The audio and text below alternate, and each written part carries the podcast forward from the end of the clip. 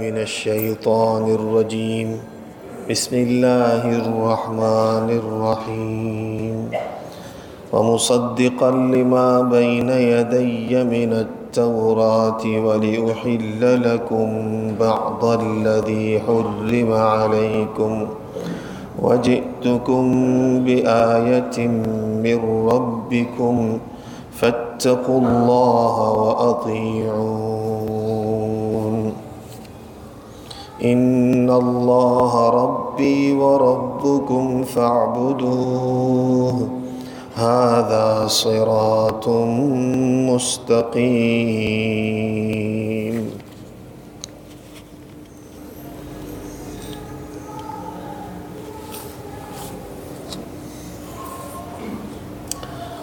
گزشتہ آیات میں اللہ رب العزت نے یہ بیان فرمایا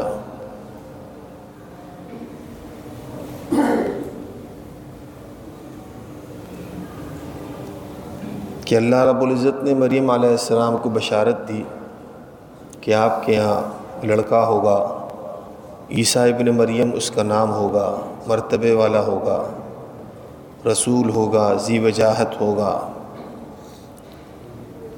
تو مریم علیہ السلام نے کہا کہ کیسے ہوگا، مجھے تو کسی نے چھوا نہیں۔ اللہ نے فرمایا ایسے ہی ہوگا، جب اللہ کا فیصلہ ہو چکا تو ہوگا۔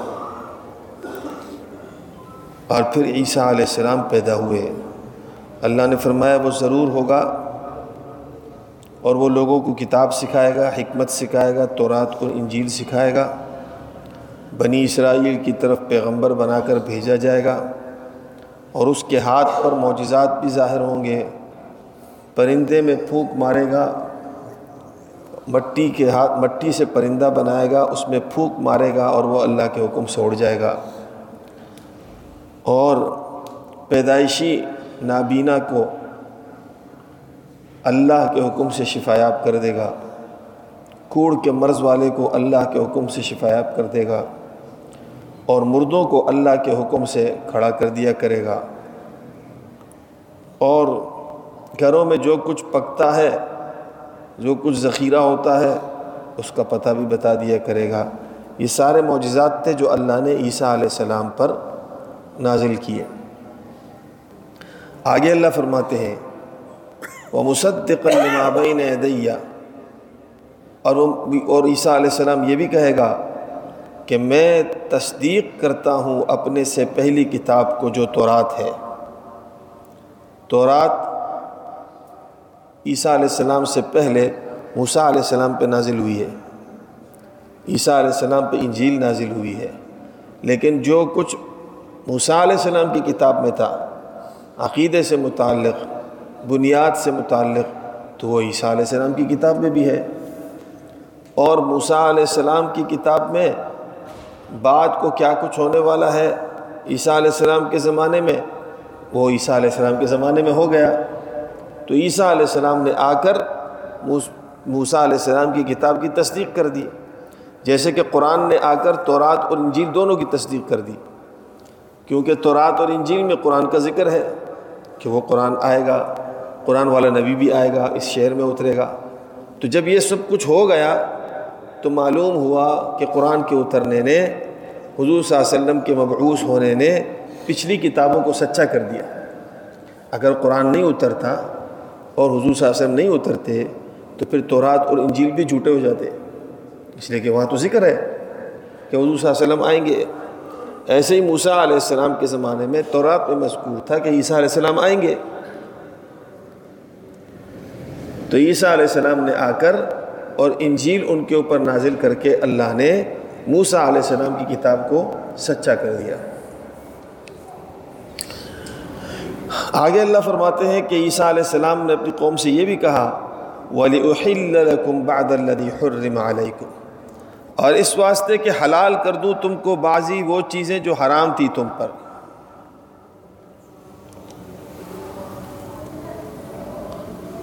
پہلی بات تو یہ سمجھیے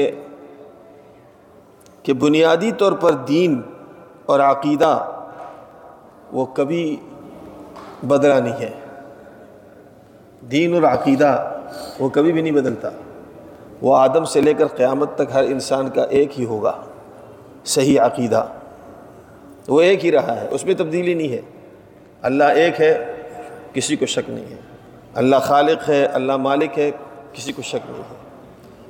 جو رسول اللہ کی طرف سے بھیجے گئے ہیں وہ اللہ کی طرف سے نبی ہے، ان پہ وحی اترتی ہے، بعضوں میں ان پہ کتابیں اترتی ہے. یہ اللہ کے سچے نبی تھے، سوا لاکھ انبیاء آئے ہیں، اس میں کسی کو کوئی اختلاف نہیں تھا. جب انسان مر جاتا ہے، قبر میں چلا جاتا ہے، تو برزخ کی ایک زندگی ہے، اس میں کسی کا اختلاف نہیں ہے. یہ آدم سے لے کر محمد رسول اللہ تک اور آخری انسان تک سب کا عقیدہ ہے. مرنے کے بعد اٹھنا ہے، حشر نشر ہے، حساب کتاب ہے، پل صراط ہے، اعمال نامے ہیں، اعمال ناموں کی تقسیم ہے، دائیں ہاتھ والے ہیں، بائیں ہاتھ والے ہیں، نیک بخت ہے، بدبخت ہے، ترازو ہے، میزان ہے، پل صراط ہے، حساب کتاب ہے، جنت ہے، دوزخ ہے، اس میں کسی کا کوئی اختلاف نہیں ہے. یہ عقیدہ ہے. آدم سے لے کر محمد رسول اللہ تک عقیدے میں کسی کا بھی اختلاف نہیں رہا ہے. سب سارے نبیوں کا ایک عقیدہ رہا ہے. لیکن اللہ نے ایمان کے ساتھ ساتھ کچھ اعمال بھی دیے ہیں، اور وہ اعمال جو اللہ نے دیے ہیں وہ اللہ نے ہر شریعت کو اس کے مزاج کے مطابق، ان کے حالات کے مطابق، ان کی طاقتوں کے مطابق، ان کی عمروں کے مطابق، ان کی بدنی قوتوں کے مطابق اللہ نے دیے ہیں. تو وہ سب مختلف رہے ہیں. نماز ہے تو کسی کی دو نمازیں ہیں، کسی کی تین نمازیں ہیں، ہمیں پانچ نمازیں ملی ہیں. روزہ ہے، رکھے ہیں لوگوں نے روزے، پچھلی امتوں نے بھی. وہ ہماری طرح کے روزے تھے یا نہیں تھے، کیسے روزے تھے، کیا ان کو بھی سارا کھانا پینا حرام ہوتا تھا، یا پورا جیسے ہم صبح سے لے کر شام تک روزہ رکھتے ہیں، ان کا بھی صبح سے شام تک تھا. ہو سکتا ہے کم وقت کے لیے، ہو سکتا ہے زیادہ وقت کے لیے ہو ہو سکتا ہے کھانے پینے میں بعض چیزیں ان کے لیے حلال ہو، بعض چیزیں ممنوع ہو. زکوٰۃ ہے، خیرات ہے، صدقات ہے، اس میں مقدار کتنی تھی، ہر امت کے لیے، ہر شریعت کے لیے اللہ نے الگ رکھی ہے. تو شریعتیں اور عمل اور اعمال صالحہ وہ امتوں کے درمیان مختلف رہی ہے. بعض چیزیں بعض امتوں پہ حلال تھی، بعض دوسری امتوں کے لیے حرام رہی ہے. جیسے کہ بعض تفسیروں کی کتب کے اندر لکھا ہے کہ نوح علیہ السلام کی قوم پر ہر چلنے پھرنے والا جانور حلال تھا، وہ حرام تھا ہی نہیں. پھر اس کے بعد جو ہے وہ امتیں آتی رہی اور شریعت بدلتی رہی، کسی میں کیا حرام ہے، کسی میں کیا حلال ہے. تو موسیٰ علیہ السلام کے زمانے میں ان کے اوپر اونٹ کی چربی حلال تھی، حرام تھی، اور مچھلیوں کی کچھ قسمیں تھی وہ بھی حرام تھی. تو عیسیٰ علیہ السلام نے آ کر اس کو کہہ دیا کہ یہ حلال ہے، یہ حرام نہیں ہے. اور یہ ہوتا رہا ہے، ایسا نہیں ہے کہ نہیں ہے. ہمارے یہاں بھی ہے، ہماری شریعت میں بہت ساری ایسی چیزیں جو پچھلی شریعتوں کے اندر حرام تھی، ہماری شریعت کے اندر وہ حلال ہے، اور بہت ساری وہ چیزیں جو پچھلی شریعتوں کے اندر حلال تھی ہمارے یہاں حرام ہے. بہت ساری چیزیں ہیں،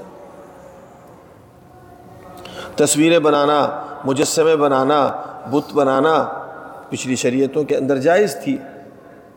ہمارے یہاں جو ہے وہ بتوں کو بنانا، مجسمے بنانا، یہ ہماری شریعت کے اندر جائز نہیں ہے. ایسی بہت ساری چیزیں ہیں. تو عیسیٰ علیہ السلام نے فرمایا کہ ایسی بہت ساری چیزیں جو پچھلی امتوں پر حرام تھی میں وہ حلال کر دوں گا، یعنی تمہارے لیے وہ حلال ہو جائیں گی، سہولت ہو جائے گی. ایک بات تو یہ ہو گئی. دوسری بات یہ سمجھے ہے کہ یہ جو عیسیٰ علیہ السلام نے کہا کہ میں حلال کر دوں گا تمہارے اوپر بعد وہ چیزیں جو تم پر حرام تھی، یہ مطلب نہیں ہے کہ میں اپنی طرف سے حلال کروں گا. میں اپنی طرف سے حلال کروں گا یہ مطلب نہیں ہے. مطلب یہ ہے کہ میں بہت ساری حرام چیزوں کو اللہ کے بیان سے حلال بتلا دوں گا. یاد رکھیے، حرام کو حلال کرنا، حلال کو حرام کرنا صرف خدا بزرگ واحد کا کام ہے، اور کسی کا نہیں ہے، اور کسی کا نہیں ہے. جس طرح خدا کے ساتھ شرک کرنا بڑا گناہ ہے، ایسے ہی خدا کی حرام کردہ چیزوں کو کوئی حلال کر دے یہ گناہ ہے، یہ بالکل کفر ہے. اور حلال چیزوں کو حرام کر دے یہ کفر ہے، بالکل کفر ہے۔ جو حلال کو حرام سمجھے، حرام کو حلال سمجھے، یہ کفر ہے۔ ہاں ایک چیز حرام ہے، اس کو حرام سمجھتا ہے لیکن اس کا ارتکاب کر لیتا ہے، اس کو کھا لیتا ہے، منع ہے پھر بھی کھا لیتا ہے تو گنہگار ہے۔ جیسے کہ پانچ وقت کی نماز ایک مسلمان پہ فرض ہے، ایک آدمی اس میں سے کسی ایک رکعت کا بھی انکار کرے تو کیا ہو جائے گا؟ کافر ہو جائے گا، انکار کر دے گا، کافر ہو جائے گا۔ لیکن اگر کسی نے نہیں پڑھی تو بہت بڑا گنہگار ہوگا، فاسق ہوگا، لیکن کافر تو نہیں ہوگا۔ تو کسی چیز کو حرام کرنا، کسی چیز کو حلال ٹھہرانا، حرام ٹھہرانا، یہ صرف اللہ کا کام ہے، اللہ کے علاوہ کوئی بھی نہیں کر سکتا۔ تو یہاں جو عیسیٰ علیہ السلام نے کہا کہ میں بعض چیزوں کو تمہارے اوپر، وہ جو حرام تھی میں حلال کر دوں گا، کا مطلب یہ ہے اللہ کے حکم سے اور اللہ کے فرمانے سے اور اللہ رب العزت کے بیان کرنے سے میں وہ چیزیں تم پر حلال کر دوں گا، میں اپنی جانب سے نہیں کروں گا، اللہ کے حکم سے کروں گا۔ کیوں؟ اس لیے کہ قرآن کریم میں صاف نبی کریم صلی اللہ علیہ وسلم کو اللہ نے فرمایا، یا النبی لما تحرم ما احل اللہ لک، اے نبی اس چیز کو اپنے اوپر کیوں حرام کرتے ہو جو میں نے تمہارے لیے حلال ٹھہرا دی ہے۔ حضور صلی اللہ علیہ وسلم کا ایک مرتبہ ایسا واقعہ ہوا کہ آپ صلی اللہ علیہ وسلم ازواج مطہرات میں سے کسی زوجہ کے گھر پہ کثرت سے جانے لگے، ان کے پاس کوئی شہد آیا تھا تو آپ صلی اللہ علیہ وسلم اس شہد کے لیے کثرت سے جاتے تھے۔ باقی زوجات کو حسد ہو گیا کہ یہ آپ صلی اللہ علیہ وسلم ہر روز اس کے گھر جا رہے ہیں، تو پتہ چلا کہ جی وہ تو شہد کھانے جاتے ہیں، تو ادھر باقی زوجات نے، اس لیے کہ کوئی بھی یہ نہیں چاہتا تھا کہ ہمارے نبی ہمیں چھوڑ کر کسی اور، ایک تو شوہر ہو اور پھر وہ محمد رسول اللہ ہو، تو کون برداشت کر سکتا ہے؟ کون سی خاتون برداشت کر سکتی ہے؟ تو مل کر یہ پلاننگ بنائی کہ حضور صلی اللہ علیہ وسلم جب آئیں گے تو ہم کہیں گے کہ آپ کے منہ سے بدبو جا رہی ہے۔ ایک نے کہا آپ کے منہ سے بدبو جا رہی ہے، دوسری نے کہا آپ کے منہ سے بدبو جا رہی ہے۔ حضور صلی اللہ علیہ وسلم نے کہا کہ ٹھیک ہے، آئندہ میں نہیں جاؤں گا، نہیں کھاؤں گا میں وہ شہد، اس سے مغافیر کی بدبو آ رہی ہے۔ شہد کی مکھی بعض مرتبہ ایسی خراب چیز لے آتی ہے جو شہد بناتے وقت ڈال دیتی ہے ڈال دیتی ہے اس کو مغافیر کہتے ہیں، اس سے شہد میں بدبو پیدا ہو جاتی ہے۔ تو کہا کہ آپ کے منہ سے مغافیر کی بو آ رہی ہے۔ بہرحال جب یہ واقعہ ہوا، اللہ نے آپ صلی اللہ علیہ وسلم کو سب کچھ بتا دیا کہ آپ کے پیچھے یہ یہ کچھ ہوا ہے، تو اس وقت اللہ کے نبی نے کہا تھا کہ میں ہرگز یہ شہد نہیں کھاؤں گا۔ تو اللہ کے اللہ آپ صلی اللہ علیہ وسلم کو اللہ نے تنبیہ کی کہ آپ ایک حلال کی ہوئی چیز کو اپنے اوپر حرام کیسے کرتے ہیں، آپ نہیں کر سکتے۔ حالانکہ حضور صلی اللہ علیہ وسلم نے اوپر حرام نہیں کیا تھا کہ یہ نعوذ باللہ آج کے بعد پوری امت کے لیے حرام ہو گیا، نہیں، لیکن کہا کہ میں نہیں کھاؤں گا۔ لیکن اللہ کو یہ بھی پسند نہیں آیا کہ جو چیز حلال ہے وہ حلال ہے، تو اس کو سمجھ لے کہ حلال کرنا کسی حرام کو اور کسی حرام کرنا کسی حلال کو، یہ صرف اللہ کا کام ہے۔ اور اب جب قرآن کریم مکمل ہو گیا ہے، اب حرام جو اللہ نے بیان کر دیے وہ قیامت تک کے لیے حرام رہیں گے، جو اللہ نے حلال کر دیا وہ قیامت تک کے لیے حلال رہے گا۔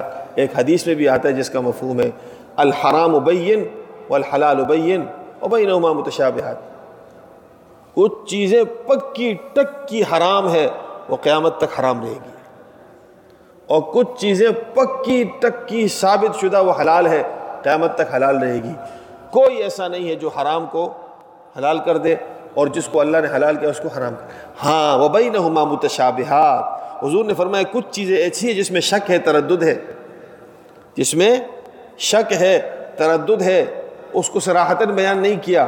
تقویٰ اسی میں ہے کہ آدمی اس کو بھی چھوڑ دے، تقویٰ اسی میں ہے کہ آدمی اس کو چھوڑ دے، لیکن اگر اس کا ارتکاب کر لے تو کافر نہیں ہو جائے گا، اس لیے کہ صراحتاً اس کے حرام اور حلال ہونے کا اللہ نے ایسا قطعاً پکا ٹکا کوئی حکم نازل نہیں کیا۔ اور یہ شریعت ہے، اور اللہ نے اس کو جان بوجھ کے ایسے رکھا ہے تاکہ لوگ مطالعہ کریں، علم کریں، علم علم پڑھیں، سوچ کریں، غور کریں، فکر کریں کہ یار یہ چیز یہاں پڑی ہوئی ہے، اس کو اس فہرست میں ڈالوں یا اس فہرست میں ڈالوں۔ اللہ رب العزت نے فرمایا کہ یہ میں نے ایسی اس لیے رکھی ہے کہ تم پڑھو.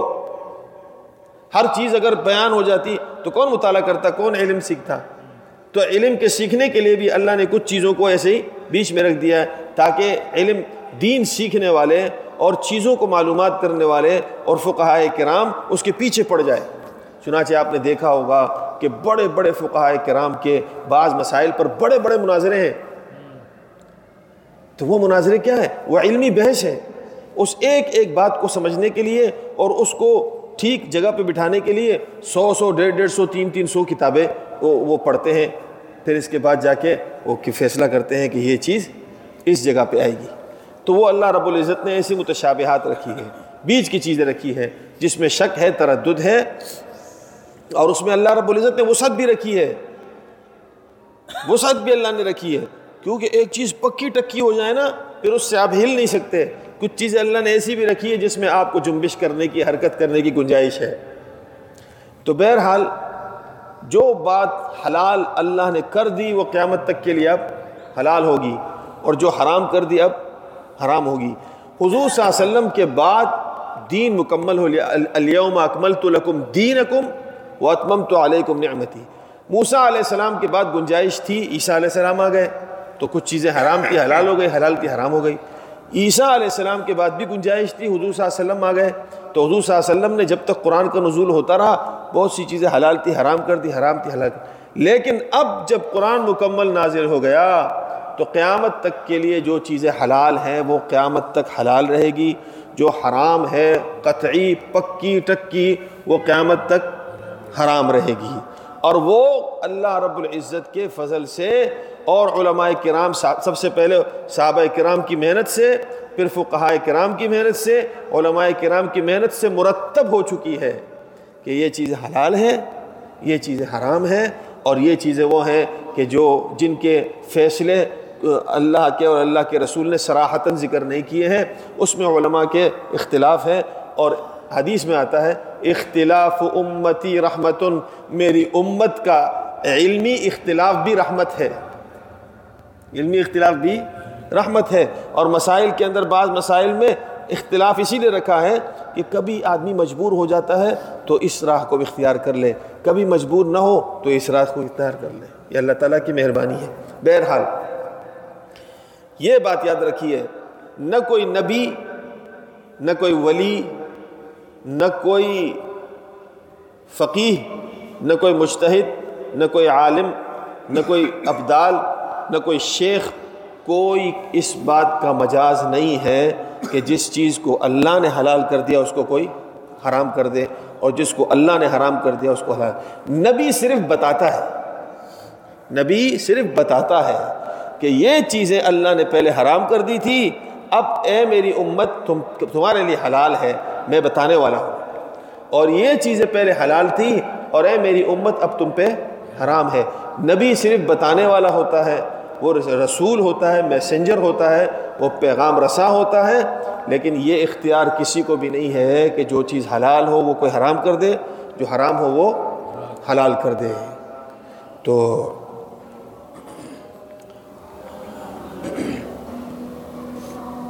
بعض مرتبہ غصے میں آ کر لوگ کہتے ہیں مجھ پہ یہ حرام ہے, یہ بھی بے ادبی ہے. خاص طور پہ ہم پٹھانوں میں بہت ہیں, ذرا سا کوئی مسئلہ ہو جائے, جھگڑا ہو جائے نا, حرام ہے جو میں نے اس چیز کو کبھی ہاتھ لگایا ہے. بری بات ہے, جس چیز کو اللہ نے حلال کیا ہے حرام کیوں؟ روٹی اگر غلط پک گئی تھوڑی سی اور مسالہ اوپر نیچے ہو گیا سہن میں, حرام دیتا کہتی تب اب یالاس کر, حرام ہے اگر میں نے اس کو پھر پھر ہاتھ لگایا تو, حرام ہے جو میں نے تیرے ہاتھ سے کبھی روٹی کھا لی. بھائی کیسے حرام ہے جب اللہ نے حلال کیے, تم کون ہوتے ہو حرام کرنے والے؟ تو اگرچہ وہ کفر نہیں ہے, اس کا مطلب یہ نہیں ہوتا ہے کہ اللہ نے اس کو حرام کر دیا اور یہ آج سے حکم ہو گیا. لیکن بے ادبی تو ہے نا, جس چیز کو اللہ نے حلال کر دیا اس کو تم غصے میں آ کر کہتے ہو کہ حرام ہے, تو یہ بھی بے ادبی ہے. یہ نہ کہا کرو جو چیز حلال ہے وہ حلال ہے. آپ کی بیگم نے غلط پکایا ہے, آپ اس کو ٹھیک کرو, اللہ کے حکم کو رگڑا نہیں لگاؤ. روٹی حلال ہے وہ قیامت تک حلال رہے گی, ٹھیک ہے, اس کے اوپر اپنے اوپر حرام نہ کرو. سالن حلال ہے وہ قیامت تک حلال رہے گا, اس کو اپنے اوپر حلال نہ کرو، حرام نہ کرو، پانی حلال ہے وہ قیامت تک حلال رہے گا۔ ہاں غصہ آیا ہے، اپنے غصے کو بھی اعتدال میں رکھنا چاہیے، اس کے اظہار کے لیے بھی الفاظ چننے چاہیے، کہیں میں ایسے الفاظ کے ساتھ ایسے الفاظ کے ساتھ اپنے غصے کا اظہار نہ کروں کہ وہ اللہ کا مقابلہ ہو جائے، میرا اللہ کے دین کے ساتھ مقابلہ نہ ہو جائے، کتاب کے ساتھ مقابلہ نہ ہو جائے، سنت کے ساتھ مقابلہ نہ ہو جائے۔ ہاں یہ نہیں کہ آج سے جو ہے نا وہ روٹی میرے اوپر حرام ہے یا روٹی نہیں، آپ اس کو ڈانٹ دیں، اس کو سمجھا دیں بھائی کہ اگر آئندہ ایسی روٹی آئی تو میں نہیں کھاؤں گا، یہ بول سکتے ہیں آئندہ ایسی روٹی آئی میں نہیں کھاؤں گا، مجھے سمجھ میں نہیں آتی، مجھے نہیں اترتا، آئندہ یہ چیز ایسی پکی تو معذرت کے ساتھ میں نہیں کھاؤں گا، میں اپنا کوئی انتظام کر لوں گا، لیکن یہ نہیں کہو کہ میرے اوپر حرام ہے۔ حرام اور حلال اب کوئی نہیں کر سکتا ہے۔ اللہ مجھے آپ کو ہم سب کو عمل کی توفیق نصیب فرما۔ اللہ رب العزت اپنی حلال کردہ تمام کے تمام اشیاء سے بھرپور فائدہ اٹھانے کی توفیق نصیب فرمائے، اور جتنی حرام کردہ اشیاء ہیں اللہ تعالیٰ مجھے آپ کو اور ہماری نسلوں کو اللہ تعالیٰ محفوظ فرمائے، صلی اللہ علیہ وسلم برحمتک یا ارحم الراحمین۔